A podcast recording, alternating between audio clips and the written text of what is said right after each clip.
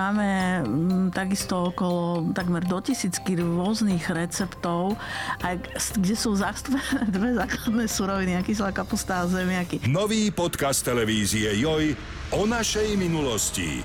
JOJ History vo všetkých podcastových aplikáciách.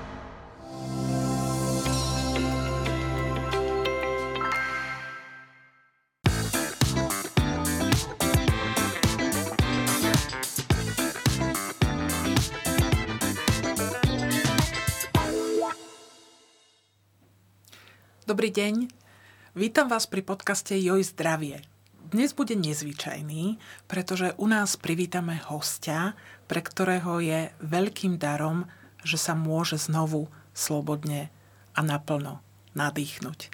Ja u nás vítam Magdalenku Červeňanskú, ktorej transplantovali pred tromi mesiacmi pľúca. A ja sa volám Marcela Fuknová. Dobrý deň. Dobrý deň. Dobrý deň, Magdalenka. My si budeme tykať, lebo my sa už nejaký čas poznáme.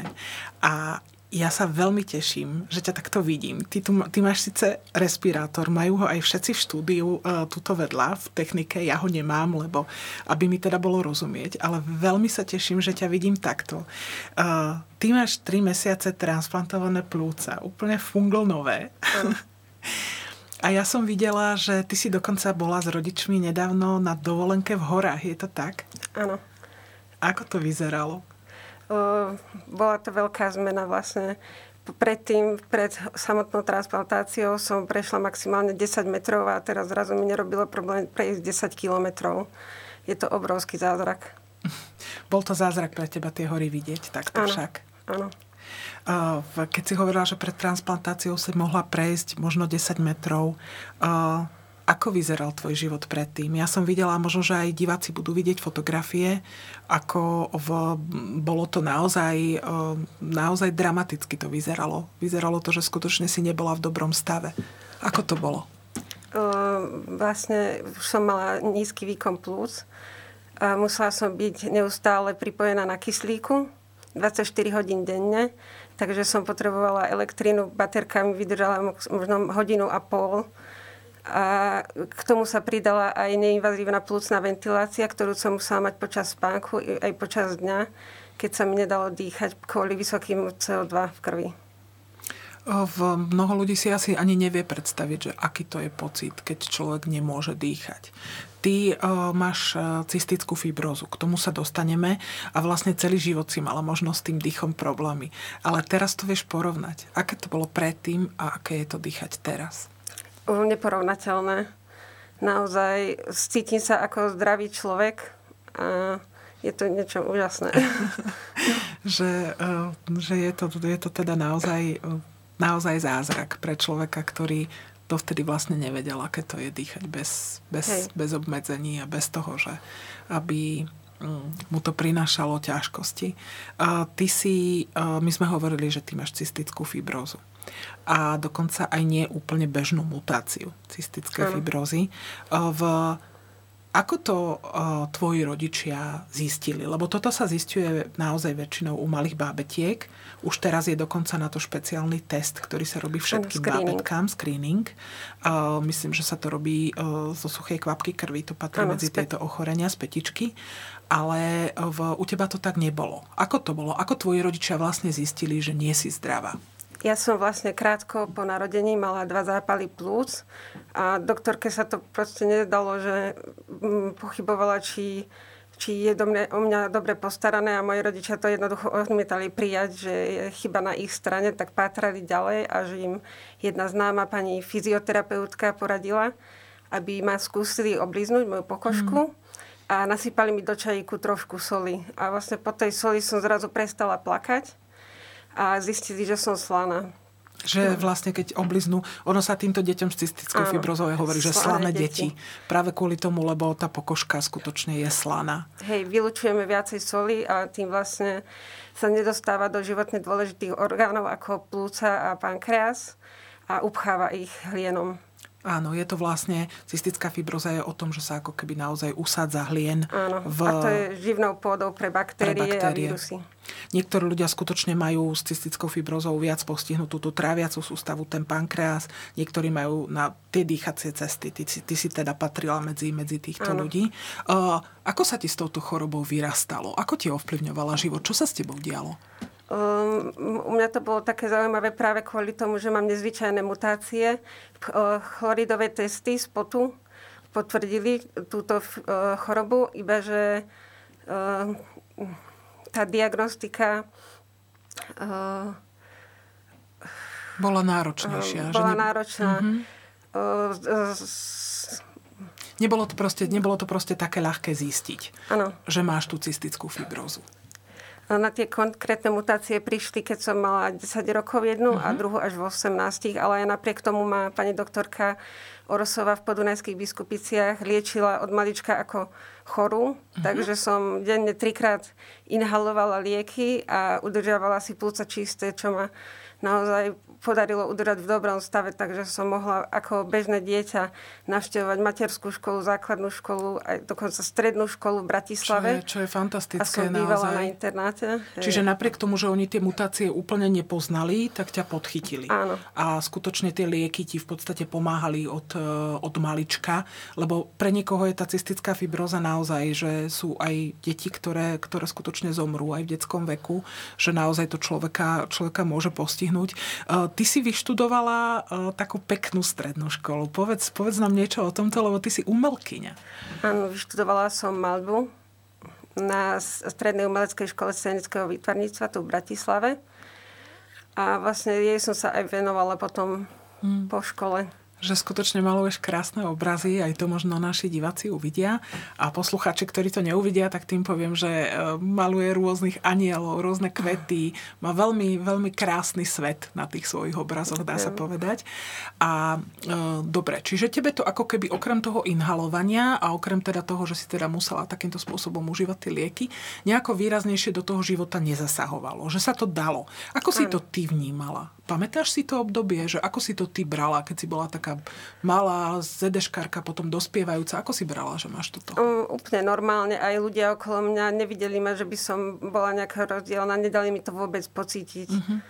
Ty uh, máš aj súrodencov, ty máš, myslím, sestru však? A dve sestry. Dve sestry dokonca, dobre si to pamätám. A oni ani jedna toto ochorenie nemajú. Nie. Nie, nie sú zdravé. Sú zdravé, chvála Bohu. Čiže teba, teba vlastne jedinú táto cystická fibróza postihla. V, aj sa potom zistilo u tvojich rodičov, že, že ako to je s prenosom? O, áno, vlastne každý má jednu tú mutáciu uh-huh. a u mňa sa spojili. U teba sa spojili a u tvojich sestier, u tvojich sestier nie. To znamená, že je tam ako keby päťdesiat percent pravdepodobnosť, že to ochorenie môže vzniknúť. Oni teda mali to šťastie a, a ty bojuješ takýmto úžasným spôsobom aj pre iných. Uh, ty si hovorila o strednej škole. Kedy prišiel ten zlom, že si si uvedomila, že toto ochorenie je veľmi silné a že naozaj ti ten život zmení naplno? Ten zvrat prišiel asi až príchodom na vysokú školu, mm-hmm. keď vlastne po prvých dvoch týždňoch som musela prerušiť štúdium kvôli dlhej hospitalizácii v nemocnici. Uh-huh. Čo sa vtedy dialo? E, dostala som vysoké teploty, schudla som skoro dvadsať kíl. Stále doktori nevedeli priznať, čo mi je. Tá, ten výkon plúc stále klesal. Až teda e, ich napadlo dať vyšetriť sputum na špeciálne pracovisko do Vyšných Hágov. A tam prišli na to, že mám v plúcach baktériu mycobacterium abscessus, ktorá vlastne spôsobuje také hnisavé ložiska. Tá baktéria pravdepodobne zdravého človeka s normálnou imunitou Nie. by asi nenapadla, ale v tebe sa toto stalo. Um, ja viem, že sa ťažko na to pýta, ale aké to bolo proste zrazu, zrazu byť chorá a uvedomovať si to? Mm, veľmi náročné, ale musím poďakovať mojim blízkym, lebo tá podpora rodiny zázemie je veľmi dôležitá. A naozaj mi to ani rodičia nedali pocítiť, brali ma ako zdravú. Čiže teba, teba tak vychovávali. Ja keď som bola u teba doma, lebo ja som nie doma, ale bola som v tvojom ateliéri. Ano. Ty máš taký maličký ateliérik. Ty si v podstate nastúpila, to bola aká vysoká škola? Dejiny umenia. Dejiny umenia. Čiže ty si, ty si sa chcela venovať, venovať naďalej teda, teda malbe a teoreticky vlastne študovať tie základy toho umenia. A ty si sa musela vrátiť domov. Skutočne ano. Musela si... V, koľkokrát si bola hospitalizovaná, keď si hovorila vtedy, o, že... Najprv to boli štyri mesiace, potom tri mesiace, dva mesiace a tak sa to striedalo vlastne. Od tých devätnástich rokov som bola neustále iba v nemocnici. Hmm. To naozaj muselo byť ťažké, čo ten človek vie robiť v tej nemocnici. Tak o, dobre bolo, že som vlastne vyštudovala takú školu, ako som vyštudovala. Malovať som si mohla aj popri tom. Čiže ty si si malovala, dá sa povedať, že veľa času si trávila tým. V... Môžu sa ľudia s cystickou fibrozou stretávať? Lebo v mnohé pacientské organizácie napríklad fungujú na tom princípe, že tí ľudia si sa podporujú aj navzájom, že majú stretnutia. Ale v... ako je to u ľudí s cystickou fibrozou? Bohužiaľ sa nemôžeme stretávať práve kvôli tomu prenosu baktérií, aby sme sa navzájom nenakazili. Ale výhodou je, že si v dnešnej dobe môžeme písať a mm. tak sa aspoň podporovať v skupinách. Lebo to skutočne e, málo ľudí vie, že u vás to naozaj nie je také jednoduché mm. a vy sa kontaktovať navzájom nesmiete. Alebo nemali by ste sa skutočne, že nemali by ste, byť, nemali by ste byť v osobnom kontakte ľudia s cystickou fibrozou. E, v... E, Toto obdobie, keď sa to ochorenie teda začalo prejavovať, um, existujú teda moderné lieky, ktoré prichádzajú aj na toto ochorenie. Uh, ty si sa snažila, uh, v tomto období dá sa povedať, že sme sa aj my stretli, lebo ty si sa snažila takýto liek pre seba získať. Čo to bol za druh lieku? Čo ti, v čom ti mal pomôcť? Bol to vlastne liek Kalideko. Fungoval na princípe génovej terapie. A vlastne pomáhal udržovať tú sol v tele, aby, aby dokázalo telo pracovať, aby rozpúšťalo hlieny. Uh-huh.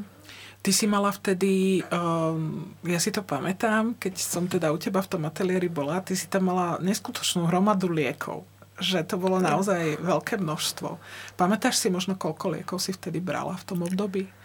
Uh... To nie. nie, nie. Je, bolo, ich, bolo ich možno, že naozaj okolo dvadsať, možno no, aj viac. Byť. Možno aj viac ako dvadsať, bolo ich veľmi veľa. A v tvoj, tvoj stav v tom čase bol aký? Keď si teda sa snažila dostať, získať túto liečbu? O, tá, tá, ten môj výkon plúc sa ale neustále klesal, až som teda skončila na tom kyslíku. A bohužiaľ ten mycobacter mi narobil v plúcach tzv. Buly, diery, ktoré praskali pri väčšej námahe a spôsobovali pneumotorax. Uh-huh. Ako to vyzerá, keď človek dostane pneumotorax, keď mu prasknú plúca? To si asi bežný smrteľník nevie predstaviť. Ako ja, to je? Ja to prirovnávam k prestrelu plúc, ako keby uh-huh. bol postrelený. Naozaj je to veľká bolesť, nedokáže sa nadýchnúť človek. Čiže tebe sa to stalo, ty si hovorila sedemkrát. Sedemkrát. Sedemkrát, to, to je neuveriteľné. Ano. Ty si to už potom v podstate možno aj poznala, že je to toto. Hej, prečo som uh-huh. vedela, že už, už, už niečo nie je zlé a uh, museli sme rýchle ísť do Bratislavy, tam ma zadrenovali na hrudnej, hrudníkovej klinike. A rovnako aj to drenovanie bolí. Ono to nie je, nie, je, nie je ľahký zákrok a človek si ani nevie predstaviť, že takáto malá utlažená, kde naozaj poslucháči teda nevidia, že dokázala v podstate zvládnuť to, že sa sedemkrát, že sa sedemkrát roztrhli plúca. To je, to je skutočne neuveriteľné. Naozaj bežný človek, bežný človek si to predstaviť nevie. Um, ja sa ťa opýtam niečo, čo je možno hm, ťažká otázka, ale bála si sa, bála si sa o svoj život. Uh, áno, veľmi. Tam už bohužiaľ po tých siedmich pneumotoraxoch boli tie plúca tak poškodené, že už posledným, poslednou možnosťou zostávala iba transplantácia a naozaj to človek ťažko to príjme, že už nie je inej cesty. Že už nie je inej cesty, lebo ani ten zákrok teda nie je, nie je jednoduchý. Tebe sa ten liek nakoniec podarilo získať. Nebolo to jednoduché, nebolo to jednoduché, ja si to pamätám, ale v, on ti vlastne pomohol sa k tej transplantácii dostať. Je to tak? Áno, áno, vlastne vďaka nemu, aj vďaka nemu zmizla tá baktéria z mojich plúc. nejakým zázrakom. Ale nebol to len môj boj teda a musím povedať, že aj pacientské organizácie sa snažili, aby ten liek dostali aj ostatní pacienti a keď ho dostanú včas, tak naozaj dokážu tie pľúca zastabilizovať ten stav človeka, zbaviť ho baktérií a dokážu fungovať ako zdravý jedinec. To znamená, že sa nemusia v podstate dostať do takého stavu, v akom si bola ty, lebo ja keď som videla tú tvoju fotografiu, tak ty si tam skutočne sedela omotaná hadicami s veľkým kufrom vlastne vedľa seba, ktorý bol, ktorý bol týmto, týmto dýchacím prístrojom vlastne, ktorý si potrebovala. Tam muselo byť náročné možno aj to, že čo keď vypnú elektrínu. Napadlo ti to niekedy, že keď sa také niečo stane? Áno. Pre tento prípad sme mali od jedného pána záchranára doma kyslíkovú bombu požičanú a dokonca na balkóne elektrický agregát na benzín, lebo naozaj sa stalo, že vypadol prúd a ja som zrazu nemala ako dýchať. Hej, že to je skutočne také, že tam je to naozaj ako keby človek bol pod vodou, že ide o minúty, že naozaj proste do pár minút by sa človek zadusil. Čiže tam treba, tam treba byť takto vybavený v, na také niečo. V, ty si sa snažila získať teda aj nejaké peniaze, ktoré si potrebovala na podporné lieky, na vitaminové prípravky a tak ďalej. Práve tým, že si malovala. Tvoje obrazy sa dostali k mnohým ľuďom. Kam všade sa, kam všade sa dostali? Kto má tvoje obrazy? Alebo kto si ich od teba kúpoval? Kto ich chcel? Veľmi veľa ľudí. To je ťažká otázka. Aj do zahraničia putovali niektoré. Hej, že proste je to tak, že ty si, ty si často malovala, malovala anielov. Bolo ti to niečím blízke? Práve, práve tieto bytosti? Či to bol len taký pocit, že proste... Ja som najradšej malovala to, čo sa ľuďom páčilo, mm-hmm. naozaj. To, čo chceli oni. To, čo chceli oni. Že, že aby, aby možno mali, mali takýto, takýto nejaký kúsok niečoho, niečoho pekného aj oni doma. V, ty v podstate v, k tej transplantácii teda došlo tak, že ty si už bola v takom stave, že už si skutočne teda nemohla ani malovať, nemohla si nič. Je to Hej. tak? Naozaj, o, už som musela byť pripojená stále na pľúcnu ventiláciu. Nedokázala som sa ani nájsť. Krátko pred tým zákrokom som vlastne dostala ten posledný pneumotorax a bola som v nemocnici hospitalizovaná. Čiže tam už išlo naozaj proste... O minúty. Skutočne, že, že o všetko. Uh... Kedy si vlastne, lebo dobre, človek si predstaví, že teda áno, niekto má cystickú fibrózu, dostane... drahý liek, ktorý je vlastne génovou terapiou a pomáha mu, aby to ochorenie ďalej nedevastovalo tie orgány. A že v... prečo potom transplantácia? Ako to bolo? Ty si ho dostala v podstate neskoro. Je to tak, že pre teba už bolo neskoro, čo sa týka toho, že ten organizmus už bol poškodený. Práve kvôli tým pneumotoraxom už tie pľúca boli natoľko zničené, že, že tam nebola iná možnosť ako transplantácia. Nedalo sa to zachrániť. Sice ma stabilizoval, ale s tým nízkym výkonom plus okolo vitálna kapacita bola dvadsať percent a to je naozaj nič. To si človek nevie predstaviť, že mu fungujú plúca na dvadsať percent. Tebe fungovali na dvadsať percent. Hej. A v... ako vlastne prišla tá myšlienka? Že... Kto s tým prišiel, že Magdalenka, ideme ti hľadať plúca? Tak my s rodičmi sme hľadali vlastne možnosti, ako by sa dalo pomôcť. A oslovili sme teda pani doktorku, že či by tam tá možnosť bola. Tá bola najprv taká možno dráhavá, že či to zvládnem, ale... Lebo nie je to ľahký zákrok, treba, to je, je to jedna z najťažších transplantácií. Zákrok, aj tie predtransplantačné vyšetrenia sú veľmi náročné pre pacienta. Uh-huh. V, čo sú to za vyšetrenia? Napríklad šesťminútový test chôdze, že pacient musí mm-hmm. počas šesť minút prejsť minimálne tristopäťdesiat metrov. A rentgen, sonografia, dokonca vytrhnutie osmičiek, zubná prehliadka tam musí byť, gynekologické vyšetrenie, naozaj skontrolujú celé telo človeka. Celé telo človeka. V... Keď teda tá myšlienka bola, že teda chcem to zvládnuť, v... Ty si bola nastavená tak, že teda ideš do toho. Lebo tam už cesta naspäť nie je, dá sa povedať. Že bolo to tak? Rozmýšľala si nad tým? Stretla si sa možno aj s nejakým psychologom? Áno, v Bratislave máme, v Ružinove, psychologa určeného pre ľudí s cystickou fibrózou. To je úžasné.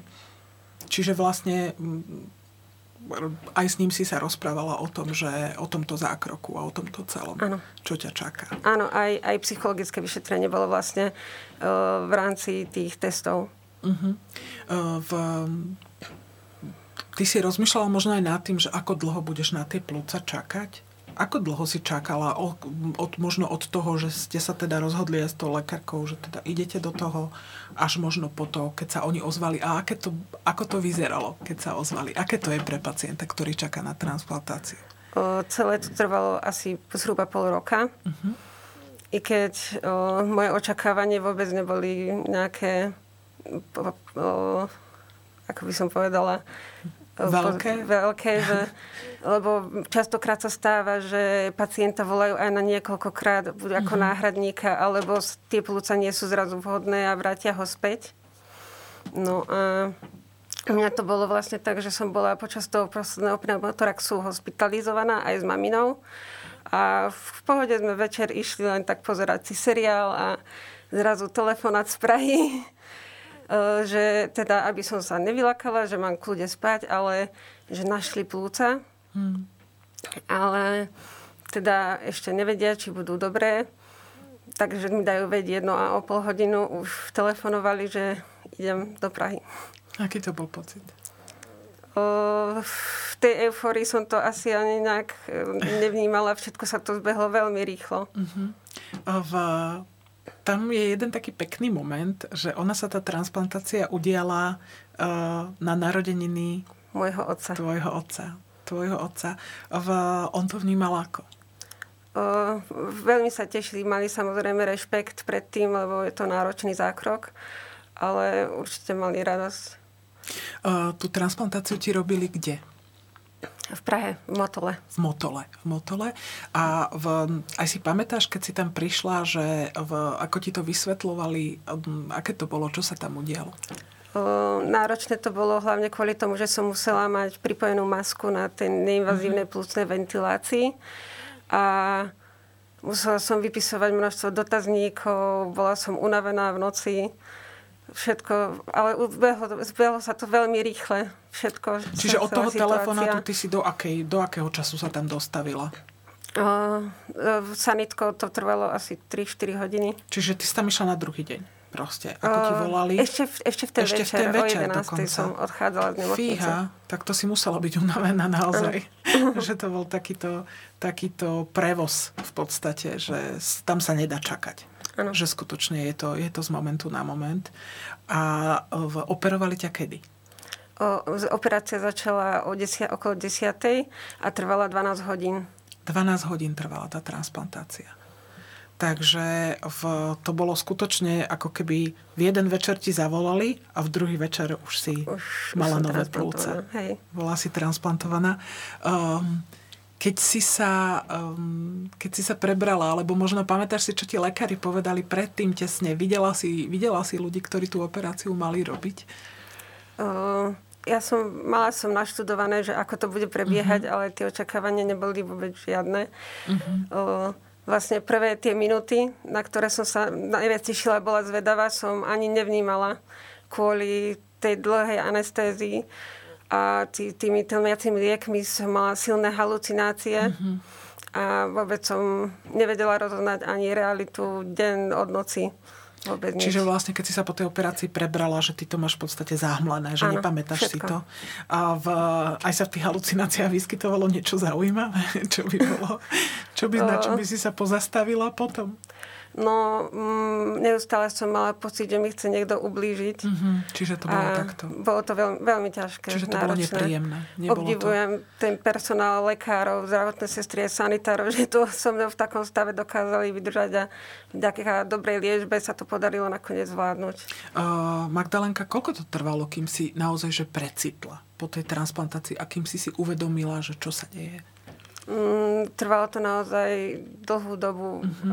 Uh, týždeň asi, keď, keď som sa precitla, ale tie halucinácie stále nejak stále postupovali. Stále pretrvávali. Uh-huh. Pretrvávali a A asi ten mesiac, čo som strávila v nemocnici, tak som tú realitu fakt nevedela oddeliť. Skutočne, že až takto dlho to bolo. Že, lebo tam sú naozaj tie lieky, tie lieky veľmi silné a to vedomie možno, že aj po takej dlhej operácii je skutočne zmenené. Ano. Jeden pán doktor tak pekne povedal rodičom, že nela dlhou anestézii, ten má nárok na dlhou kocovinu. Takže tak to bola dlho. dlhá kocovina mesačná. Tak to je, tak to je naozaj, naozaj, to musel byť náročný čas, muselo to byť ťažké a hlavne možno aj pre tých okolo, že, že oni si takisto uvedomovali, že, že to bol ťažký zákrok a bolo to teda vidieť. V, dobre, a poďme teda k tomu obdobiu, keď už si mala to vedomie jasnejšie a keď si si prvýkrát možno uvedomila, že, že čo sa stalo. Pamätáš si to? O, ja som zo začiatku ani... som si myslela, že nie som transplantovaná, pretože som nemala vôbec žiadne bolesti. Uh-huh. Všetko to lieky tlmili. Um, taký pamätný moment, treba, čo rodičia moji spomínajú, tak keď ma prvýkrát videli sedieť v kresle vypodloženú poduškami, aby som nespadla. A potom to už všetko išlo rýchle, len zo začiatku som nevedela ani sedieť, postaviť sa a prejsť pár krokov. Naozaj, to, to, mala som každý deň trikrát rehabilitácie, aby som sa dokázala rozhýbať. Sa ťa snažili sa ťa rozpohybovať. Ano. A čo sa týka toho dýchania, to už si si uvedomovala? O, zatiaľ dýchali za mňa prístroje. Uh-huh. Čiže ty o, si bola na prístrojoch stále. Áno, mimo telovom obehu. Jasné, tak to určite muselo byť náročné celkovo pre to ten... telo. Ten prvý nádych vlastne, ako som sedela, snažila som sa dýchať, ako keby som sa to učila, každý nádych, mm-hmm. na každý som sa sústredila. O, takže ty si sa učila ako keby dýchať od slova. V Magdalenka asi každého napadne, že o, myslela si aj na to, že od koho máš tie plúca, pýtala si sa na to, myslela si na toho človeka. Veľmi ma to zaujímalo, samozrejme aj moju rodinu, iba že doktori povedali, že, že mi to nemôžu povedať. Uh-huh. Čiže tam možno, že si tá rodina toho darcu neprijala. Každopádne ten človek, či už to bol muž alebo žena, ti dal obrovský dar. Hej, som moc vďačná. Je to tak, že naozaj, ako sa hovorí, že nezobral si ten svoj orgán do neba, ale... dalo tebe a ty vďaka tomu teda takto môžeš, takto môžeš fungovať. V, ty si sa tam teda učila nielen dýchať, ale aj chodiť, aj naozaj, že stávať sa, stávať sa znovu na nohy. V, koľko to trvalo, kým si sa v podstate, kým si mohla odtiaľ odísť? V nemocnici som strávila zhruba mesiac a pol. Potom som zase bola hospitalizovaná v Bratislave ešte na vyšetrenia a musela som sa naspäť vrátiť o, do Prahy, pretože som mala po tracheostómii uh-huh. otvorenú dieru v krku a museli uh-huh. mi ju na- zašívať. Čiže ti ju museli zašívať. Ty si aj hovorila, že tam je taká špeciálna jazva po tej transplantácii plúc, ktorú dokonca ani nie je vidieť. Áno. Máme vlastne umiestnenú tak pod prsiami a pekne ju zakrývajú plavky, takže... Takže v podstate... Ako je taká neviditeľná. Neviditeľná, že to človek, že to človek ani na prvý pohľad nezistí, že si niekto predstaví, že proste rozrežú hrudník takto, uh-huh. tak oni ho, oni ho rozrežú takto. A v, stretla si sa tam aj s nejakými inými ľuďmi, ktorí boli po transplantácii pľúc? Nie, nie, boli sme oddelení. Boli ste oddelení, ale bolo ich tam možno viac. Je to tak, že... Je to možné, že, že nebola si, boli v tej dobe transplantovaní aj iní. Že nebola si úplne jediná. V, predtým sa transplantovali plúca iba vo Viedni. Boli ľudia, ktorým boli transplantované vo Viedni. Pomohlo ti možno aj to, že si tým ľuďom rozumela? Že bolo to, bola to pomoc pre teba? Obrovská. I keď práve kvôli tej tracheostómii som nemohla rozprávať po zákroku. A náročné bolo aj písať, pretože sa mi stále triasla ruka. Uh-huh. A to dorozumievanie bolo také všelijaké. Uh-huh. Preto patrí fakt obdiv tým zdravotným sestrám, ktoré to tam so mnou nejakým spôsobom zvládali. Čiže v, aj si niektoré z nich možno pamätáš? Lebo ty si tam naozaj strávila dlhý čas. Áno. Áno, čiže aj tie tváre, dá sa povedať, utkveli možno v pamäti, možno hej. aj mená. Hej, hej. V, dali ti, keď si od, odtiaľ odchádzala, nejaké špeciálne odporúčanie? Je jasné, že ty musíš brať celý život imunosupresíva. Áno. Naozaj tých liekov je stále veľké množstvo. Skoro dvadsaťdva. čo beriem, aj vitamínov, iba že je to vlastne neporovnateľné, že teraz už...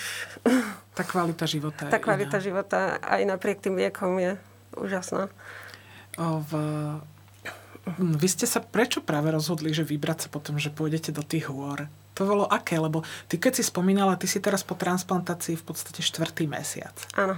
Akože v, aj to je úžasné, že si v takom krátkom čase bola ochotná prísť. Ako ja som ti za to veľmi vďačná, že si sa naozaj takto vybrala. A v, na tú dovolenku vy ste museli ísť vlastne krátko po tom, čo ty si sa vrátila z tej nemocnice. Ako to bolo? O, vlastne teraz najbližší rok by som nemala absolvovať nejaké veľké výlety. Uh-huh. Musím sa chrániť, lebo ten prvý rok je rozhodujúci. Aj preto je také, my si to naozaj veľmi vážime, že si prišla, aj preto sa tu všetci chránime a ja si dám rúško, keď pôjdem von hneď, keď budeme teda v bližšom kontakte. A v, do tých Jeseníkov ste ale teda išli. Hej, tam máme rodinnú chatu, uh-huh. tak na tej sme trávili čas. Čiže neboli ste v kontakte s inými ľuďmi? Nie. A v, ty si tam bola predtým kedy? Možno, keď si to tak zoberieš. O, bola som aj minulý rok, uh-huh. iba že ten stav bol taký naozaj ťažký a možno sme si ani úplne neuvedomovali, že keby náhodou dostane tam ten pneumotorák, že čo budeme v takej situácii robiť. A, o... Bola som vďačná, že som tam bola, ale teda... Ale veľmi si si to neužila kvôli tomu. Hej. Musela som byť vlastne iba doma na, na kyslíku. Keď sme išli na prechádzku, tak sme mali požičaný invalidný vozík, uh-huh. na ktorý ma rodičia viezli. A tatino mi dokonca vyrobil z baterky od auta nabíjačku, aby som dokázala na to kyslíku stráviť viacej ako iba hodinu a pol. Aby to vlastne aby sa nám nevydržalo po ceste. Toto si ľudia často neuvedomujú, že ľudia, ktorí sú odkazaní na podporu dýchania, že aké je pre nich náročné niekam výjsť a že skutočne sú často o, zavretí medzi štyrmi stenami a že aj to obmedzuje ten život. A aké to bolo si ob tie turistické tofánky a ísť? O, neopísateľný zážitok, že fakt po tých rokoch dokonca som ich až zničila. Prederavila, tak som hneď musela objednať nové na novú turistiku. Čo si toľko, čo si toľko chodila. V, ako toto brali možno, že aj tvoji blízky, lebo aj pre nich je to určite veľká zmena. Musí to byť pre nich úžasné. Neustále sa na mňa pozerajú, usmievajú sa rodičia. Stále, stále tomu nedokážu možno uveriť úplne, že, že takáto zmena nastala. Taký zázrak. Je to zázrak pre teba však. Že skutočne, že skutočne je to takto. V mnohých ľudí možno napadne, že toto nie je ochorenie, ktorého by sa človek zbavil. Tým, že je to naozaj génové ochorenie, že je to teda, alebo genetické ochorenie, že je to spôsobené zmenou génov, tak ona, tá choroba, vplýva aj na ten nový orgán. Je to tak? Áno. Mhm. Ale v tým, že teda je zdravý, v dobrom stave, tak ono to asi v... dávajú lekári nejaké predpoklady, že koľko môžu také pľúca vydržať? U každého je to individuálne, či to vydrží rok, päť rokov, alebo máme slovenského rekordéra dvadsať rokov. Naozaj závisí to od tej nastavenej, dobre nastavenej liečby a od toho, ako sa človek udržiava v kondícii. Uh-huh. A v, aj ti dali nejaké rady, že teda ako si po transplantácii plúc, že ako by si mala žiť, čo by si mala robiť? Tak musím si samozrejme dávať pozor, nosiť rúšku, necestovať verejnou dopravou. Dôležitý je ten šport, najmä treba badminton, aby sa tí pľúca naťahovali. Aha, čiže nie je to také, že vy tu teraz pekne potichučky sedte, lebo vy ste po transplantácii plus nehybte sa veľmi, aby vám nebolo horšie. Čiže práve naopak. Nie, hej? Práve naopak musia byť stále tie pľúca zaťažené. Uh-huh. Čiže ty musíš športovať, dá ano. Sa povedať, to, čo si predtým nemohla. A aj športuješ teda? Áno, veľmi ma bavia prechádzky, tie uh-huh. si užívam. Skúšali sme badminton, bicyklovať. Tak postupne by som chcela možno začať behať, ale všetko s mierou, opatrne, aby sa niečo nepokazilo. Ale v, dá sa povedať, že ty, keď si teda bola dieťa a dospievajúca, kým sa tá choroba tak radikálne nezhoršila, ako sa ti to stalo teda v tých osemnástich, tak ty si tieto veci robila. Bolo to také, že pamätala si si, ako sa bicykluje, alebo proste, alebo badminton si vedela hrať. Áno, áno. Akurát teda beh mi robil problém. Uh-huh. Pritom som sa veľmi zadýchala. Už si skúšala teda aj behať teraz, hej? Uh, pomaličky, ale iba po pár metroch. Tak to ako si človek, ktorý sa pohyboval na invalidnom vozíku, že naozaj si bola proste, nebola schopná prejsť pár metrov a že skutočne zrazu človek beží, tak to je asi, asi naozaj, naozaj nepredstaviteľné. Uh, v, obratili sa na teba možno aj nejakí iní pacienti, ktorí uh, s cystickou fibrózou, že ktorí chceli vedieť, že aká je to skúsenosť, že čo si musela podstúpiť, akože pýtajú sa ťa? Áno, áno, píšeme si naozaj cez internet, o, veľa komunikujeme aj, aj s tými pacientmi, ktorí sú už boli predo mnou pre transplantáciou, tí mi veľmi pomohli. Uh-huh. Mala som od nich veľa informácií, ako to bude asi prebiehať. Čiže, a boli to aj teda zo Slovenska pacienti, áno? Áno. Uh-huh. Čiže ty ti hovorili, že, že čo ťa čaká a aké to bude. Čiže aj to ti pomohlo. Áno, veľmi. Mhm. Že, že, oni, že oni sa ťa takto, oni ťa teda takto podporili. Aj vieš o niekom teraz zase ty napríklad z tej druhej strany, kto sa na tú transplantáciu chystá? Áno. A kto na ňu čaká? Áno, viem o pár ľuďoch, čo, čo by vlastne chceli podstúpiť transplantáciu. V... Je to vlastne, ten mechanizmus je tam aký? Že o to požiada ošetrujúci lekár, alebo, alebo kto ťa vlastne skontaktoval s tým pracoviskom? Uh, lekár. Lekár, áno. Čiže lekár v Bratislave, ktorý sa, uh, ktorý sa o teba stará. Uh, v, ty, uh, ten liek, ktorý si mala predtým, ten už teda naďalej neberieš. Je to nie. Tak, že nie. Tým pádom, že... Um, Mám immunosupresíva. Že máš imunosupresíva, tak uh, tento liek, ono si to človek nevie predstaviť, ale to sú skutočne preparáty, ktoré majú svoju sílu a ktoré majú svoje vedľajšie účinky a ako naozaj v, naozaj to uh, keby si uh, že naozaj teda to nie je jednoduché ani ich kombinovať, ani nič podobné. Um, keby si možno takto vedela zhodnotiť teraz, že ako sa žije ľuďom s cystickou fibrózou na Slovensku? Čo sú ich najväčšie problémy? Ako to je? O, tak súčasným problémom je, aby zostala tá liečba preplácaná. Uh-huh. Koľko taká liečba stojí približne? O, myslím, že pe- okolo pätnásť tisíc to vychádza. Okolo pätnásť tisíc na mesiac. Čiže to naozaj akože nie je ľahká, alebo teda nie je lacná liečba, ale okay. Zase na druhej strane pre tých ľudí je životne dôležitá, pretože oni bez nej naozaj... naozaj nedokážu fungovať. Nedokážu fungovať. A um, to bolo teda... To bolo teda... Ty si ubrala, myslím, rok? Mm, myslím, že dva tri roky. dva tri roky. dva tri roky. A to nebol teda jediný liek, tam naozaj tí pacienti v podstate podľa tých mutácií potrebujú niekoľko liekov. Je liek aj na oveľa častejšiu mutáciu. Ty si mala skutočne, alebo teda máš, uh, máš skutočne zriedkavú. Um, keď sa človeku takto otvorí svet, ako teraz tebe, že zrazu môže veci, ktoré nemohol. Uh, aké máš ty teraz plány? Že čo by si chcela?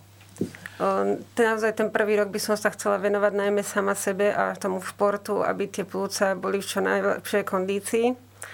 A potom by som možno chcela skúsiť sa vrátiť opäť do školy alebo sa zamestnať. Čiže možno, že by si chcela ešte tie dejiny umenia študovať. Hej. Že... Alebo iný odbor. Uvidím. Lebo ty si vlastne naozaj, že to, ty, ty si bola na tej vysokej škole kratučko, že nestihla si to vlastne, vlastne zažiť ten študentský život. Hej. A v, keby si možno mohla niečo povedať ľuďom, ktorí um, um, majú možno teraz um, dieťa s cystickou fibrozou malé, alebo ľuďom, ktorí, um, ktorí čakajú um, na zákrok, alebo ľuďom, ktorí s ňou žijú, že v, možno naozaj, že, že dá sa to zvládnuť. Je to také, že tebe sa to podarilo. Aby sa nevzdávali, akokoľvek zlé to v živote je naozaj. Aj zdravý človek má svoje problémy a je to len o tom, aby sa ich naučili prekonávať a boli tak silnejší. Aby, aby jednoducho naozaj smerovali krok po kroku. Lebo skutočne ty si tiež robila také malé kroky. My sme sa stretávali teda v rôznych fázach, že naozaj od vyriešenia jedného problému a potom k ďalšiemu. Že a v možnom Čo by si možno povedala ľuďom, ktorí sú zdraví a ktorí majú pocit, že majú hrozné problémy? rôzneho druhu. Ja viem, že každý problém je, je náročný. Hej. Ale m, možno o tom, o tom, o tom užívaní toho života. Že ako to je to teraz cítiť? Ako to ty vnímaš? Ja to vnímam asi, že na veľa veciach, že možno nemajú pre mňa takú váhu. Že naozaj, pokiaľ sa dobre dýcha a dokážem fungovať, tak všetko ide. Že niekedy, ako sa to hovorí, že stačí dýchať. Že aj to, takáto základná vec je, je pre človeka dôležitá a proste najdôležitejšia, dá sa povedať. A, a niekedy mu to naozaj, že stačí, že sú aj ľudia, ktorým, ktorým stačí, že, že dýchajú. V, ty nebudeš mať možnosť sa teda nejako poďakovať tomu človeku, ktorý, alebo rodi, jeho rodine, teda, ktorá, ktorá sa takto rozhodla a ktorá, ktorá tie pľúca darovala, ale um, možno sa dostanú k tomuto podcastu, možno, že to budú počuť, že im o tom niekto povie. Chcela by si sa im možno poďakovať aspoň touto mm. cestou, lebo ty si spomínala, že áno. Chcela by som sa poďakovať naozaj tomu darcovi a jeho rodine, všetkým lekárom, zdravotným sestram, sanitárom, aj mojim najbližším, rodine a často aj cudzím ľuďom, ktorí na mňa mysleli a dodávali mi tak silu bojovať. Tak v, to je veľmi pekné a v my ti, Maggie, a ja ti osobne želám, ja poviem, že ja som mala slzy v očiach, keď som videla, že máš po tej transplantácii a že stojíš teda v tých turistických topánkach tam na skale v Jeseníkoch, čo je niečo, niečo neuveriteľné.